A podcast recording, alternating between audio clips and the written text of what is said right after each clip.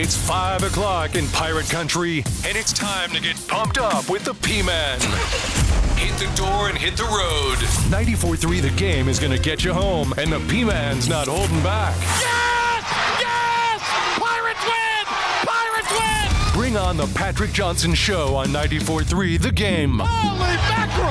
Oh my goodness! The flagship station of the ECU Pirates. All right, uh, welcome in, everybody. It is the PJ Show. Patrick Johnson here with you on this uh, Tuesday. Here we go. R.I.P. the great Toby Keith. Crank this up a little bit. Give me some Yeah, more the volume. big boss man, he likes to crack at whip. I ain't nothing but a number on his time card slip. I gave him 40 hours and a piece of my soul. Puts me somewhere at the bottom of his totem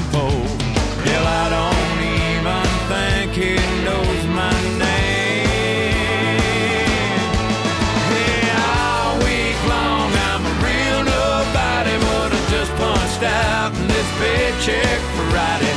Weekend's here, good God Almighty, gonna get and be somebody. All right, let's kill it before we uh, get booted off of the uh, book. Good stuff there. That was the song, uh, great Toby Keith tune. We would always play that song um, prior to uh, Friday Talk of the Towns back in the day, like back in the day, my first go around on the show. So uh, that was that. Uh, pretty good stuff. Uh, great to have you with us uh, here as we uh, as we launch on this uh, on this Tuesday. All right, uh, Toby Keith, stomach cancer, tough stuff, really is. Uh, intern William is a country music fan. I didn't know this until I just found out. Intern William, you don't like hip hop, do you? I mean, you're like a real country music fan, aren't you? I like a little bit of everything. You know, just listen to everything, bunch of genres. Do you? Well, that's fine. I'm just saying, but you don't like like the modern country. Oh no, no, the, no, uh, no! I like the classics. Like the sugar shaker junk and all that. That's I mean, Nashville's so brutal now with its music. Nashville isn't what it used to be. Yeah. All right. Are you good, intern William? Are you? I'm you I'm good. what? Okay. All right. Can you help Pilk with a few Toby Keith tunes today? Because I don't know if Pilk knows what he's doing in that regard. I'll try to help him as much as possible. Okay.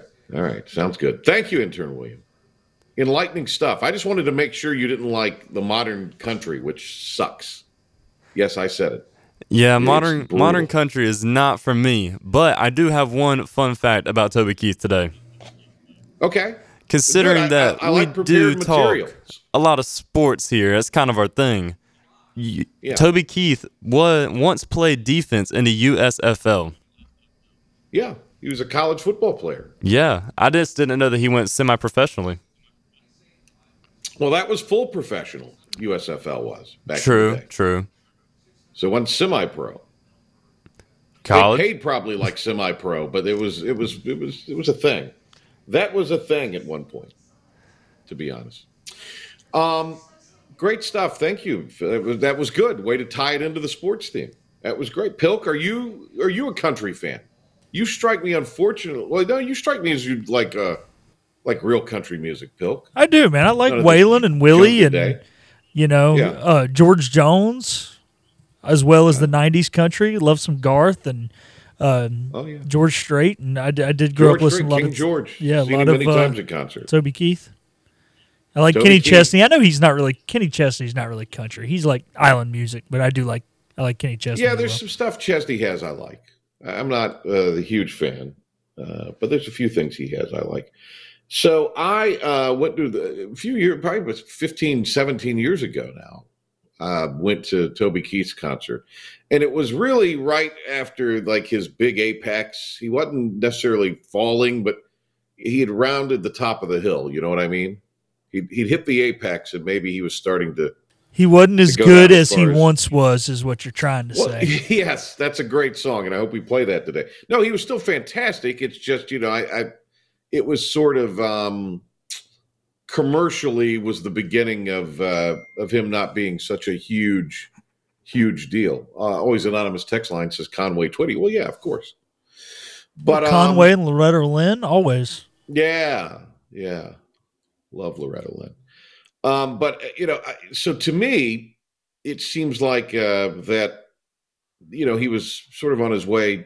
I mean, he still was a big production. I thought, boy, this is an expensive production. Uh, but he had uh, Trace Atkins opening for him, and this was right as Atkins was starting his elevation to be, you know, a huge sensation. Although I think Toby Keith ended up being kind of bigger, at least in my opinion.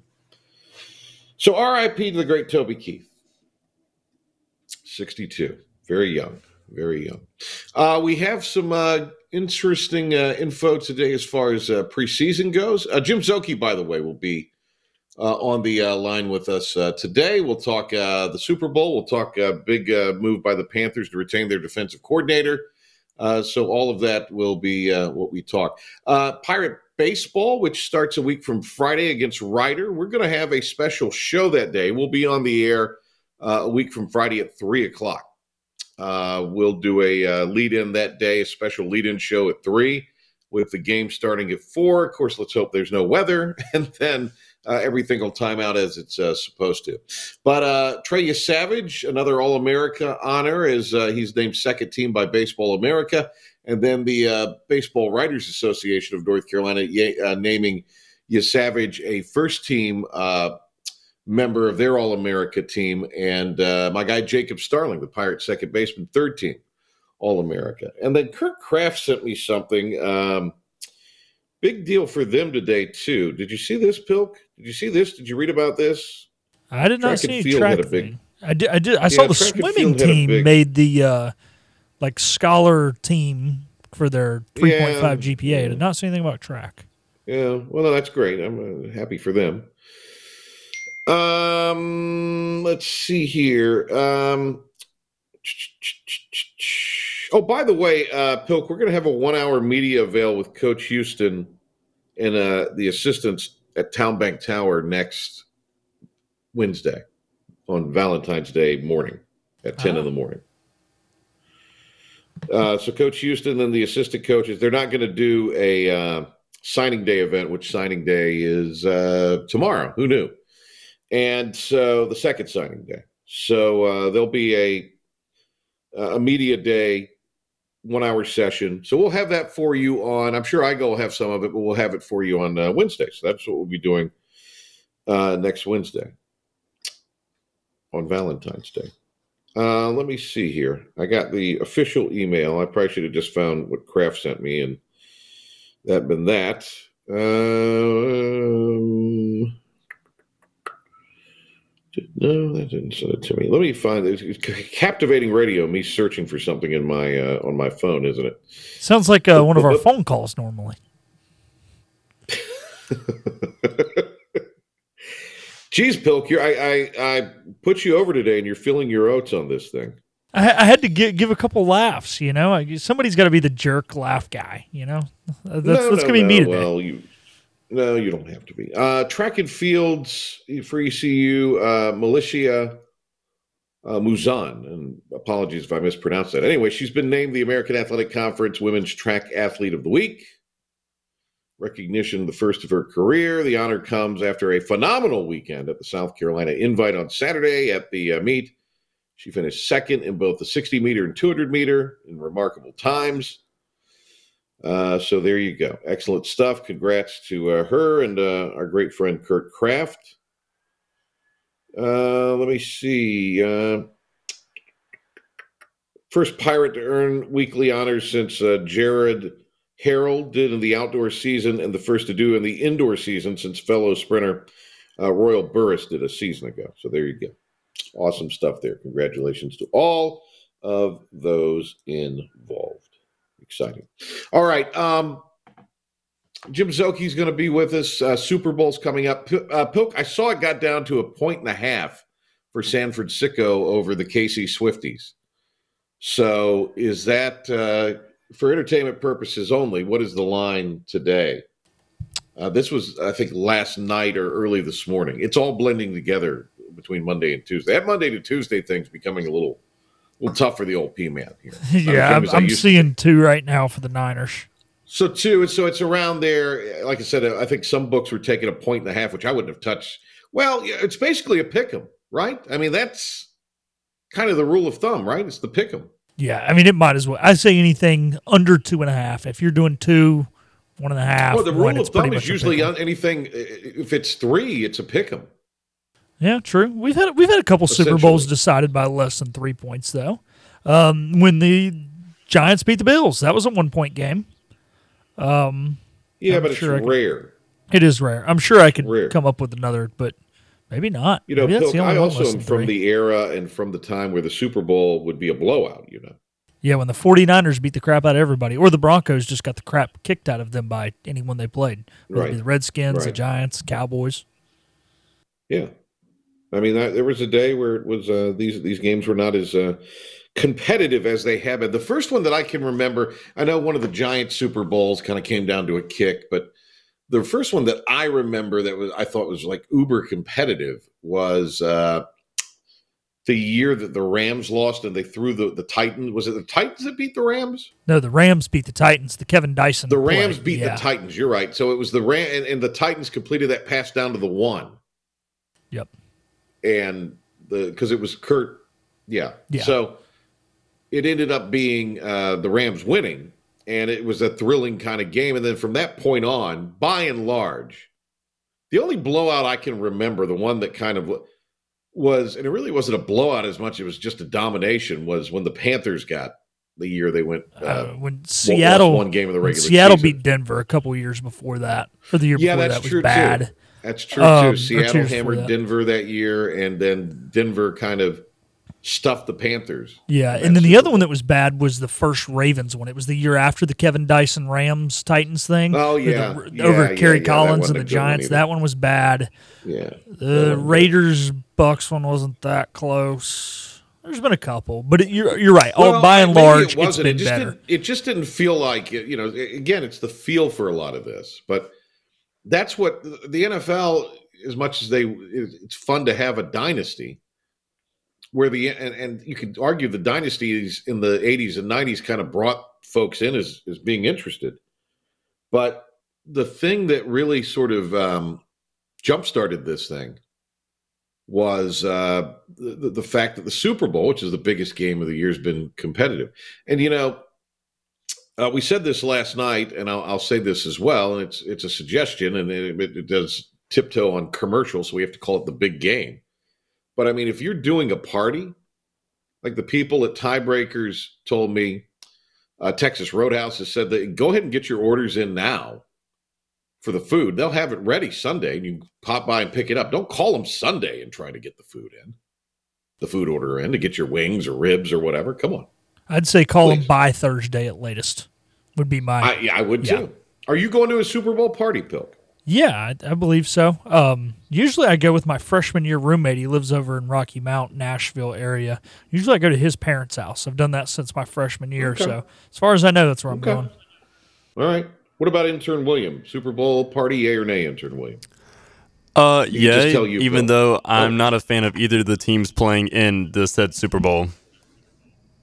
William, you first of all, William's just hanging out on the set instead of in there working with Pilk he's a star now. William, you understand you're going to the party for the for the fellowship and the fun and the food. You're not necessarily going to watch the game, right? Specifically, the food.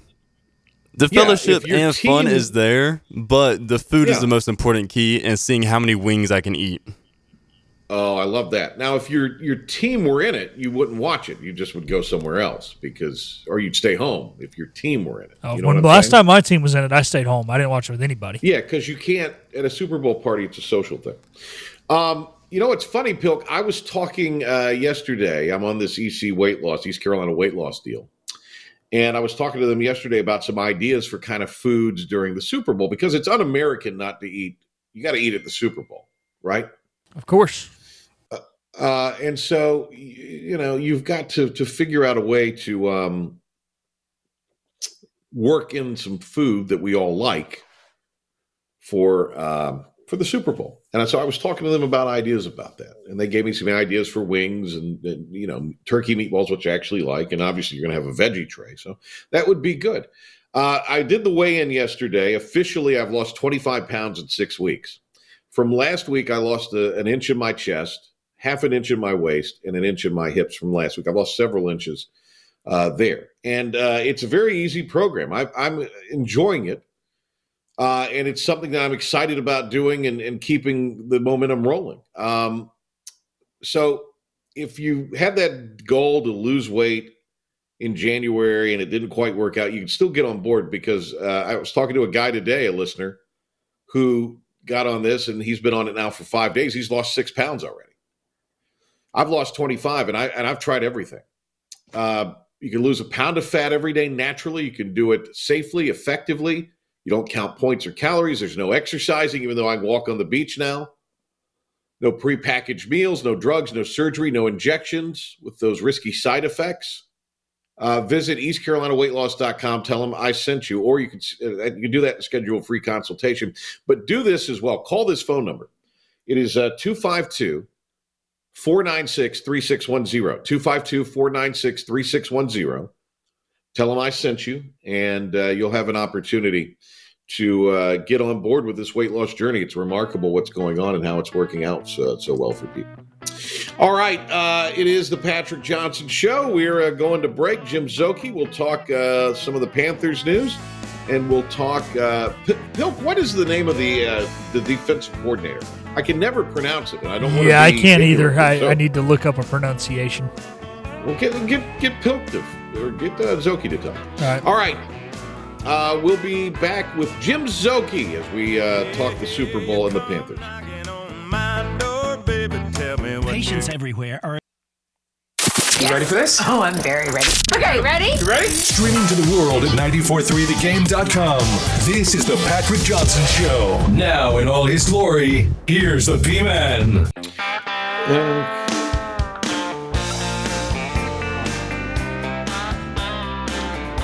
Jim Szoke is uh, as good as he's ever been. As we uh, play some uh, Toby Keith here today to honor the uh, the country superstar who died.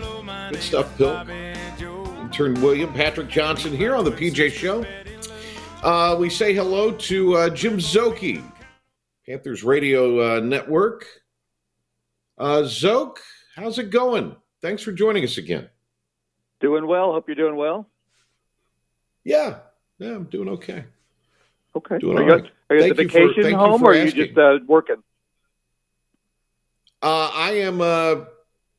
I've set up a shop at the uh, Working Man's Beach for a little bit. Okay. Yeah, it sounded like you were kind of further away. I can't. Uh, I can't see, but you sounded farther away, even though you are far I away. I sounded further away. Okay. Well, you sound. You sound well, um, distant to me on my on my phone, not to the listeners probably, but to me. Oh, is that right? Yeah, you don't sound as uh, as as rich as you normally do. I got Pilk needs to to raise your uh, volume into my. Ear. Are we on walkie talkies right now? Are we doing this via walkie talkie? I, I, think cans with a string. I'm, I'm, harkening back to my Curtis Media days.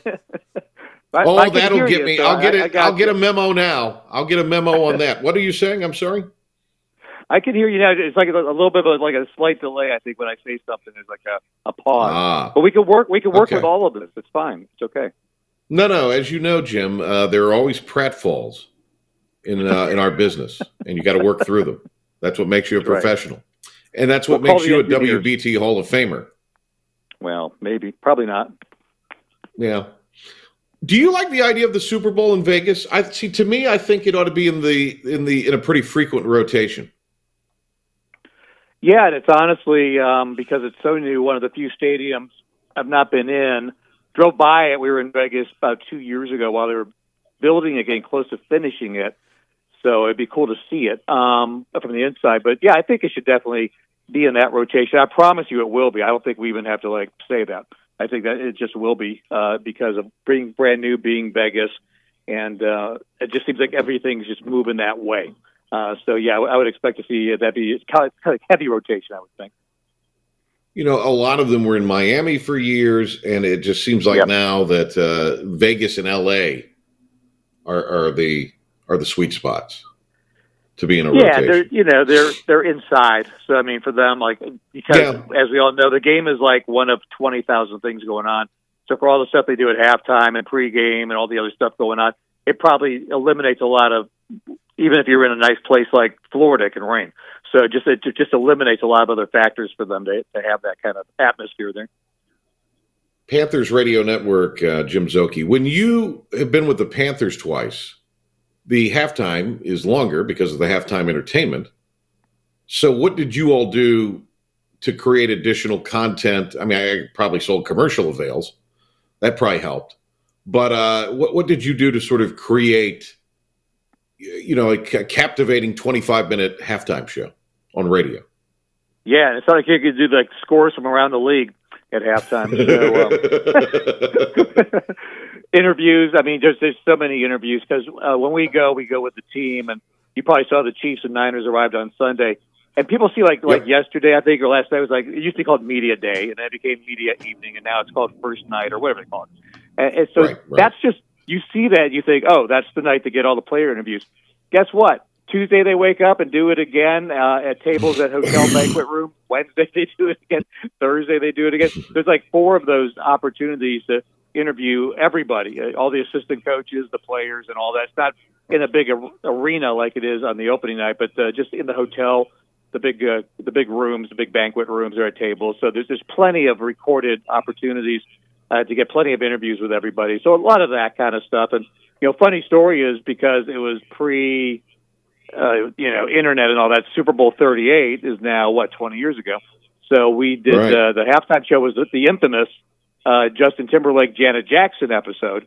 We didn't know Mhm. anything about that until we got on the bus afterwards. Like we had no clue that the Janet Jackson thing had happened because we're up in the booth uh, in the field. You can't see, so it's just uh, it, it just uh, was so quick, obviously for one thing too. So that that was um, that was interesting that that happened. And then the, the Super Bowl Fifty. I, I'm pretty sure we had Beyonce, and I forget. who- uh, There's always you know multiple performers. But I think Beyonce was the headliner for Super Bowl 50. I know Lady Gaga did the anthem, did a good, really good job with the anthem for that one. But uh, that's my recollections of the entertainment part. What for you as a fan, Zoke? What is the first Super Bowl that you can remember? I think for me, I'm late 50s now. Probably like the Dolphins were really good, and they were in the Super Bowl. Like uh, I would say, like maybe playing like Washington, whatever, like Super Bowl seven or eight or something like that. Was like probably like when I was like seven or eight years old, and then like the Steelers were always in it after that. Like it was just that, that era of the Steelers were playing the Cowboys a lot in those Super Bowls. So kind of the Terry Bradshaw years and all that. So kind of the tail end of the, the Larry Csonka, Bob Griese, and then into the Terry Bradshaw, Lynn Swann, John Stallworth era. But that, that that's like my elementary school memories of, of watching Right. the big game. Uh, Jim Szoke's with us. We'll get back to the game here in just a, a second. Um, some NFL news and notes, and one including the Panthers. They retained their defensive coordinator. Uh, I don't think it's a huge surprise. Uh, I think it's a, a good sign too that they're retaining a lot of the defensive coaches. So, uh, talk to us about how that went down in Charlotte. Yeah, I mean, not much has been said publicly as far as like there's been no availability with the Ejiro Evero, but um, I think they felt when they introduced the coach Dave Canales we were at the press conference last Thursday, I guess it was. I'm trying to think what day it was, and Dan Morgan is the GM. They they seemed pretty confident then that that was going to happen, and by then the head coaching things were filling up. He interviewed with Seattle twice. Um, of course, that ended up going in a different direction, but uh, I think they're happy to have him here, and obviously he's familiar with his players. As you said, his coaching staff looks like it's coming back as far as the assistants go, and you know they had to play probably not exactly the way he wanted to play. They did a great job in terms of keeping yardage down. Uh, but I'm sure that they'd love to turn it up a notch and be able to gamble a little bit more and go after turnovers and quarterback sacks because they were about last, if not dead last, in those categories. Uh, but again, it's all that complementary football, right? You try not to give up any big plays, so they did a lot of keep the other team in front of you, try to keep the score in check because you had an offense that struggled so much. You know, I think the hope would be to be able to get something going on offense this year that's you know more competitive, and then you can kind of turn it loose on the defense a little bit more and probably do more than what he would like to do. Jim Szoke, Panthers Radio Network, is uh, with us uh, here. Was this a prerequisite of Canales' hiring, or, or do you think that this you know, happened in, in kind of a process or organically? No, I think um, you know one thing is, you know, of course, Canales comes from the division, so he was familiar with what he was seeing out of that defense um, in the two games, and they played well, honestly, against Tampa Bay on the defensive side in both games. Uh, so I think he wanted him here. I don't think it was not mandated uh, that they keep a Ejiro there. Again, he was interviewing for head coaching jobs.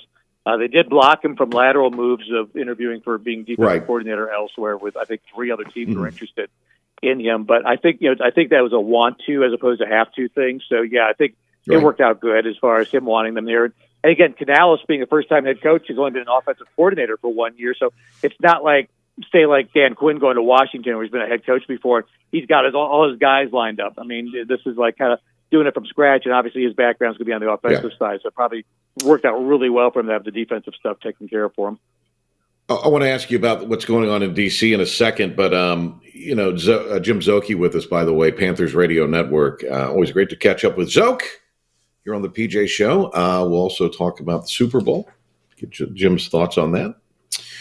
Um, with with Carolina, uh, do you think that Canales, some of the things he was saying, it seemed like in a way those were the things he maybe had been saying in private to uh, Bryce Young and he was maybe reaffirming them in in his press conference. Um, I, I kind of picked up on this um, day before yesterday on on something I was reading and looking at or, or watching.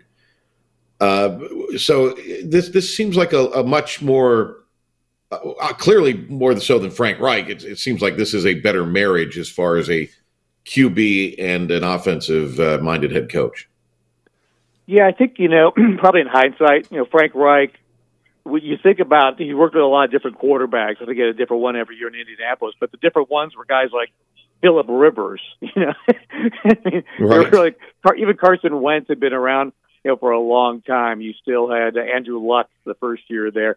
I mean, these were guys that knew how to play, and in the case of Philip Rivers, will be in the Hall of Fame one day. And if Andrew Luck had kept playing, would have probably been in the Hall of Fame too this was you know, taking a rookie quarterback from scratch and coming together with a whole new coaching staff um, into the situation here. Uh, I just think that it was a steeper mountain to climb that needed more time for anybody that was going to come into the situation than they probably predicted would take take place.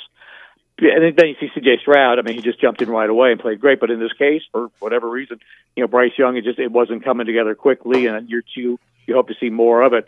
You know, Canales is you know, clearly this is right in his wheelhouse, developing quarterbacks. Uh, and again, had has worked with talent. He worked with you know a guy like Baker Mayfield had success in Cleveland before. You know, Russell right. Wilson had success prior to him being there as far as his quarterbacks coach. He was a receivers coach there for a while. Um, and but Geno Smith, he certainly got the most out of Geno Smith that anybody had gotten out of him to that point. So I think there's more of a feeling like he can work with today's quarterbacks in different offenses. And he kept uh, chirping on the 2.7 seconds. Ball's got to come out quick. And honestly, with Bryce Young, you saw. I mean, it does. I mean, Bryce Young, hand, you know, stand in the pocket. That ain't going anywhere good. Uh, he can't see the pocket breaks yeah. down, so it's the ball's got to come out quick and it's got to be accurate. And I, I think those are the type of things and what we you know used to call West Coast offense. Um, and now it's got all the different terms for it. You know, I think that's what it's going to be. I think you know everything has to have all the components eventually to it, but I think the staple is, is going to be the, the, the quick, open routes, get them get them quickly. Don't hang in the pocket. Ball comes out and, and not get you know, stuck in the pocket. We're talking to uh, Jim Szoke, Panthers Radio Network. He's joining us uh, here on the PJ Show. Hey, uh, Zoke, Dan Quinn to Washington, um, and again, you know what's happening with uh, Kingsbury going there as the offensive coordinator. All seems like, uh, as you said, there's a plan there. Uh, but look, there's been many coaches with some uh, great resumes that have gone to Washington in the last 30 years and uh, flamed out. How would Dan? How will Dan Quinn be different? It's funny you say how he'd he be different. I feel like they hired Ron Rivera again. I mean, just a solid NFL veteran, defensive coordinator, former head coach guy, and I feel like they they both found like the next Ron Rivera. Uh, what he does have in his pocket though is a second overall pick. So assuming that Caleb Williams goes off the board, which is interesting because, of course, Cliff Kingsbury was on staff at USC, so I'm sure they'd love to figure out a way of getting those two together. Uh, you would you would think, as we sit here today, Drake Maye, which is a, not a bad consolation prize. Of course, last year it was you know C.J. Stroud, uh, so it's not always the guy that goes first. So he's he's going to have what should be a really quality young quarterback coming in. And Sam Howell had his moments, but I just think there was a real disconnect as far as just to take the offense for a minute with Eric Bieniemy. You know, so much was thought well of him in Kansas City, but in Washington, I mean, they threw more than any team in the league out of 32 teams with Sam Howell. They threw the ball more than yeah. anybody last year. And there was also, I think, it sounds like a personal rip in terms of just uh, the way he handled the players. I'm not saying he did it wrong, but just they didn't. They seemed to bristle at the fact that he was kind of very much a disciplinarian on the offensive side, and they didn't like that. So whether he's right or they're right, it wasn't working. Um, and then the defense uh, just was what it was. So it was time to move on. But yeah, it'll be interesting to see what Kingsbury can do there. And um, again, former head coach, of course, with the Arizona Cardinals. We had some success with Kyler Murray, and then that kind of fell apart. And so we'll see. I guess so. To answer your question, it, it, like our situation here with the Panthers with Canales, we'll see how it goes. And Dan Quinn gets a second opportunity as a head coach. Obviously, he's been to a Super Bowl before, so he knows to a large degree what what he's doing. Had great success running that Cowboys defense last year, so sure he's learned a lot uh, since he's been a head coach the last time too. So te- I say it all the time: players win games. It, coaching matters. It's the thing that kind of puts you over the top. It absolutely impacts the game as far as what matters. But you could have a really good coach with no players; it's not going anywhere. But if you have really good players and even just an okay coach, it probably will still work out to a large degree. So coaching absolutely matters and it's important, but all of them need players uh, as far as what's a priority and what matters. Excellent football players make every coach better. Uh, Jim Szoke, Panthers Radio Network, is uh, with us here. Let's talk uh, the Super Bowl. Um, oh, by the way, Bieniemy, where, where, where, what happens with him? Do you think? I mean, you know, it's I don't know what's out there as far as any offensive coordinator positions that are open. He obviously took a gamble to get out of uh, Kansas City, and then look what the uh, as I like to call them now, Szoke, the KC Swifties have done. They've gotten back to another Super Bowl. Uh, they've got the best uh, quarterback uh, clearly in the uh, league still. I don't think there's any debating that. So, um, wh- what happens to Eric Bieniemy in your mind? Uh, yeah, I think you know, as you said, the the hiring cycle kind of ended when he got let go. That was the last team to kind of make a move as far as hiring their new head coach. So uh, it could be just because of timing and uh, you know you, you you play the the merry-go-round game and there's not, not enough chairs. Uh, just it may not just be a spot for him right now, but again, did really good things when he was in Kansas City. So I'm sure there's some connections around the league where eventually he'll land back on his feet, coaching once again somewhere, maybe as a coordinator once again. I don't know. I, I don't know him well enough to know if he'd be interested in like a college head coaching job, um, something of that type. If that might be the move that he makes, as far as being a head coach would go. But uh, I would think, you know, certainly he'll get an opportunity. He'll be coaching somewhere. It, it just may not be just because of availability in this cycle. Well, you know, these college coaches, I mean, look at what BC, that guy left the head coaching job. I think these college coaches are fed up with the portal and NIL and and, all of that. All right, uh, let's talk the Super Bowl. Jim Szoke with us uh, here. I think there's obviously an advantage at um, there's an advantage at uh, quarterback for for Kansas City, clearly. But it seems to me that if you go down kind of all the position groups, and particularly on defense, the Niners are a little little better and maybe a little more talented in certain areas. Yeah, it's like uh, you're right. The Chiefs have the, the best quarterback, and people are already trying to put him ahead of Tom Brady, which is, you know, hold the hold the phone on that. I mean, they've had great success, and he's very good. But I mean, come on, Brady. I mean, whether you like him or not, the guy's unbelievable as far as winning championships go. So I think, um, but if he wins another one, you might be talking about is this the second best ever uh, to do it? Certainly top top five and maybe top three for sure at this point. And then obviously in Travis Kelce, the most dynamic pass catching tight end, uh, not only of of this year but of this era uh, of football. So I mean they've got obviously they win those two categories. But you're right in terms of diversity of you know having Christian McCaffrey, having Deebo uh, Aiyuk, all these guys out there. Kittle, I mean, when he's healthy and been playing well, is like one of the top five tight ends certainly in the league still. So I think that they've got a lot to work with. And Brock Purdy, again, system fits with what Shanahan needs to do out there and doesn't have to put up big numbers. If he throws for 270 yards and a touchdown, that that could win the game because they both have excellent defenses. So may not be a high scoring game as we saw with the Baltimore Kansas City game going 17 to 10. So probably won't be I don't think a really high scoring game. It's just a matter of who's going to make those couple, two, three big plays in the game. To me, as great as KC is on defense, I, the the Niners may be better. No, they are. You saw them put their foot down in the second half of that Detroit game against Yeah. that that juggernaut of a Lions. All, all it's been made of what Dan Campbell decision making did and all this and that. It's like you don't win that game if you can't stop the bleeding, which it was 24 points at halftime, and they did. So they made adjustments, and that's our that's our guy Steve Wilks, uh, the defensive coordinator of the Niners, Right, yeah. Panthers interim head coach. And, and sometimes teams don't adjust; they can't figure it out during the course of the game, and they only get you know 12 minutes. So they go in there, they come back out, and they just slam the door uh, the rest of the way. And that big that big turnover is what they really needed when they got that down about the 30 yard line or so, and were able to get that second score in the second half. So, yeah, I think you know Steve Wilks and that defense do a phenomenal job, and they went out and got Chase Young in season. So, yeah, they're, they're built for making a Super Bowl championship run in this season. I've been gearing for this. All right, Szoke, who you got? Give me a score. Give me a winner. It's, you know, it's one of those things. It's like razor's edge. I mean, I could flip a coin. and You could make a case easily for for either one. I'm gonna go with San Francisco to win this game because of some of the things you talked about. I think they have diversity of plan, but I know it's easier said than done. Travis Kelce, if you could kind of at least minimize him, keep him under you know two touchdowns and 120 yards. You know, if you could just kind of keep him in check to some degree, you know, then there, there's not a lot of scary weapons. They didn't really run the ball well again this past week against Baltimore. So I, I think if you can somehow just you know spot him with two guys, whatever you got to do, um, and it's an interesting dynamic. No one else has that. Where Mahomes and Kelce, I don't feel like Kelce even runs routes. I just feel like he just freestyles. They just seem to know what each other is thinking, and that's why they're so hard to uh, to guard, if you will, because it's just like he doesn't run traditional routes. But beyond that, um, I think there's a lot of different things with San Francisco to work for. As you said, they're kind of a wash as far as who's got the better defense.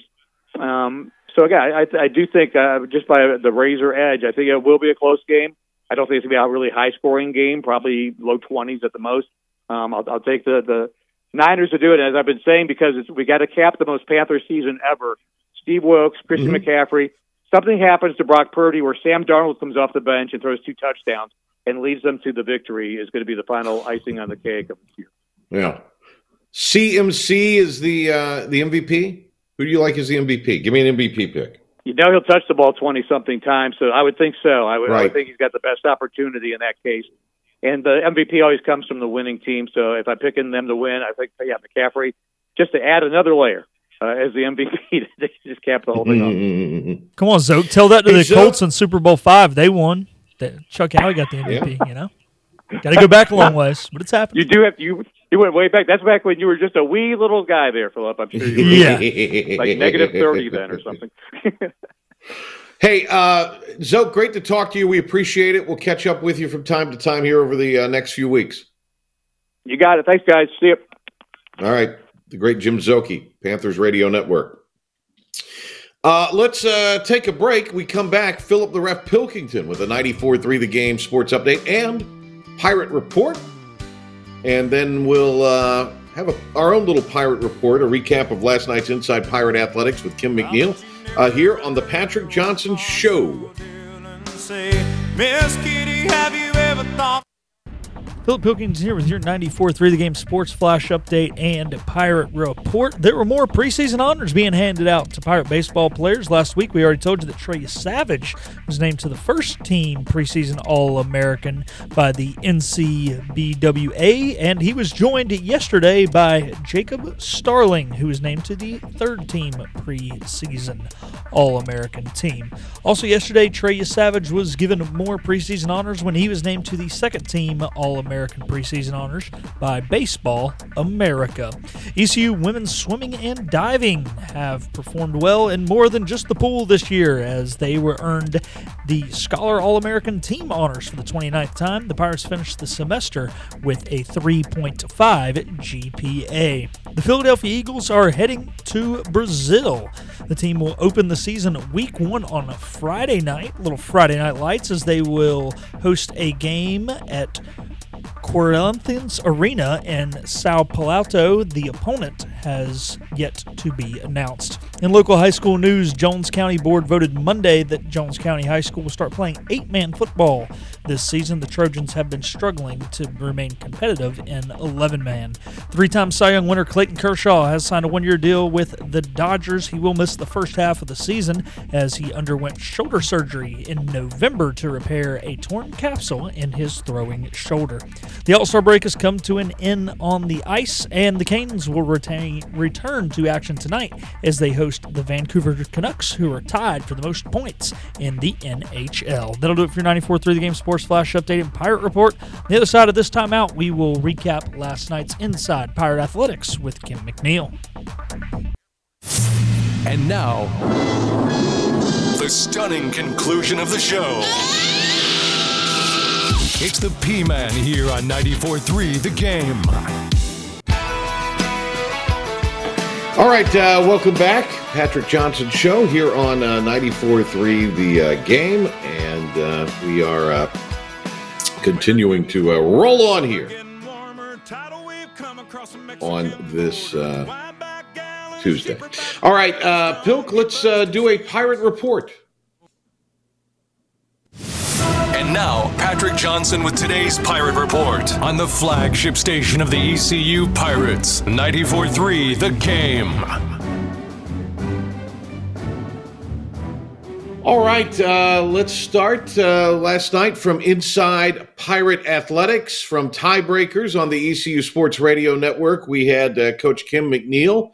And uh, women's basketball, like the men, are off this week. Uh, so, uh, as far as a midweek game, they'll return to action at home Saturday against Charlotte for Girls and Women in Sports Day. Let's uh, hear from Coach Kim on the season so far. Well, I mean, as everybody knows, you know, we're down two key starters, you know, in, Micah Dennis and, and Sania Johnson. And so when they went down, it, it, was it was a huge blow. You know, you, you lose the point guard, which is extremely important. That's like losing your quarterback for football. And then Sania plays such a vital role in our defense, you know, and, and just leadership ability. So it, has been a lot of adjustments. A lot of kids playing a lot more minutes than I had anticipated, playing out of position. You know, Karina Gordon has taken on the point guard position along right. with Bobby Smith. And so that's a transition within itself because she's not Micah. She's different. I don't want her to be Micah. Um, but I think we're finally starting to figure it out. You know, some kids are having to score a little bit more. You know, I've told the twins, you know, Talia and Tati, I need them to score more. I need them to be more of a factor. And I think they're starting to figure that out. You all right. Uh, Kim McNeil also talking about the team adjusting after injuries to a couple of key guards. You know, I, I, thought at first we were okay. You know, we played UT San Antonio, which was the first conference game we played after Michael went down, and we beat them pretty badly. And then we went down to Memphis and we played, we grinded out a, a win at Memphis. And so I thought we were going to be okay. And then we go into the, the next couple of days, and it was almost like it kind of hit them that those two were out, and we kind of struggled a little bit thereafter. And, you know, our, our defense, I think, has struggled the most. You know, if you've watched us play here lately, we were playing a little bit more man you know, Ksenia was really the, the brains in the one two two, and kind of, you know, was very vocal and set up a lot of things for other people for other for other things to happen. And then we look in the lineup, and you got three new kids, you know, in in the lineup that hadn't played our matchup, and it takes a while to really learn it. You know, it takes really a year. And so we were seeing our numbers go down defensively, giving up, you know, 20 more points than people are averaging, not turning people over, and and so we're like, you know, we got to do something different. It's a new squad. So now we're going, you know, make miss with our matchup in Maine. And it seemed to, it's been successful for us. You know, we held Tulsa to probably a season low, you know, last week, which for us, I think was a huge confidence booster um, because they're, they're, they are an offensive juggernaut.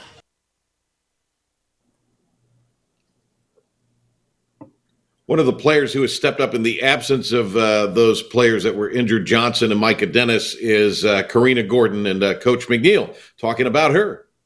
No, definitely. You know, for me, in any situation, being a, a, good or a bad situation, you want to find some good within it. And so these young kids are getting an opportunity to log a lot more minutes than what I had anticipated. So, you know, she's really not a freshman anymore. She's a sophomore. And I think those minutes are going to really play dividends for her later on in the season and, and even next year. But I recruited Karina to be a shooter. You know, and now she's having to play the point guard position, which is two very different right. mentalities. You know, so she's learning um, to now be a combo guard and, and to figure out how to score, but also how to run a team and put everybody else in a position to be successful. So, uh, Danae McNeal was named the player of the week for the second time. She had 23 points and five assists at Wichita State Sunday. And uh, we had a chance to talk to Danae last night as well. 3,000 points in her, high, in her uh, high school career and was offered by South Carolina and Clemson when she was in seventh and eighth grade. I mean, tremendous player. Started as a career, her career with the Tigers, of course, transferred to East Carolina. And uh, Danae McNeal uh, was someone that Coach Kim talked about. Teams are, are having a hard time figuring out how to guard her. Here's why. She got off to a really good start, very hard start, hot start. I think people were trying to figure out how to defend her. You know, we've seen people kind of jump her on, you know, whenever we set ball screens for her, but last night we saw something we hadn't seen early. As soon as she got the ball, they double teamed her. You know, no screen, no nothing. Uh, I think she kicked it back, kicked it back to Karina, and she knocked down a couple of threes. So I guess they thought at that point that wasn't going to work. Tatiana Wyche is uh, one of the players uh, that uh, had a huge game. The first ECU basketball player to have a double double with seven blocks in women's basketball history. She did that against the Wheat Shockers. And they weren't just blocks. Rejections. they were. I went back and watched some of them today, and it was they they were swats. I mean, she was knocking them out of bounds, knocking them back in their face. Um, just just a really fun and exciting performance to watch from her last night.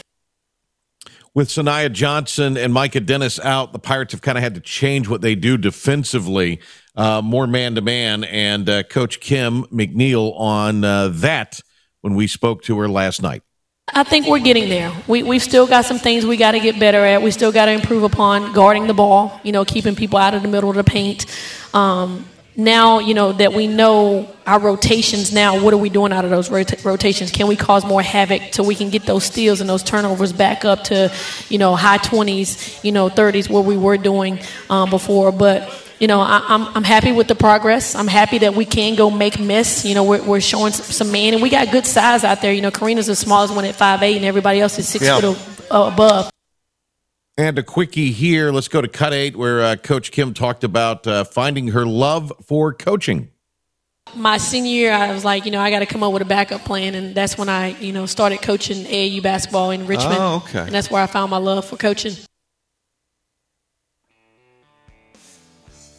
All right. Uh, well, that will uh, wrap it up for the show here today. By the way, uh, the women's basketball team – uh, with a uh, GPA of uh, over three, I think it was 343, something like that. Don't quote me chapter and verse, but uh, 13 of the play, actually, maybe higher. Thir- it might be 3 6. That stands out for some reason, but 13 of the 15 players on the team have a 3 5 or higher GPA, and the other two have a GPA over 3.0. So, uh, tremendous job. That I don't think that's uh, talked about enough with uh, the ECU women's basketball team. Hey, thanks to Jim Szoke for being with us. Uh, we'll be with John Gilbert tomorrow.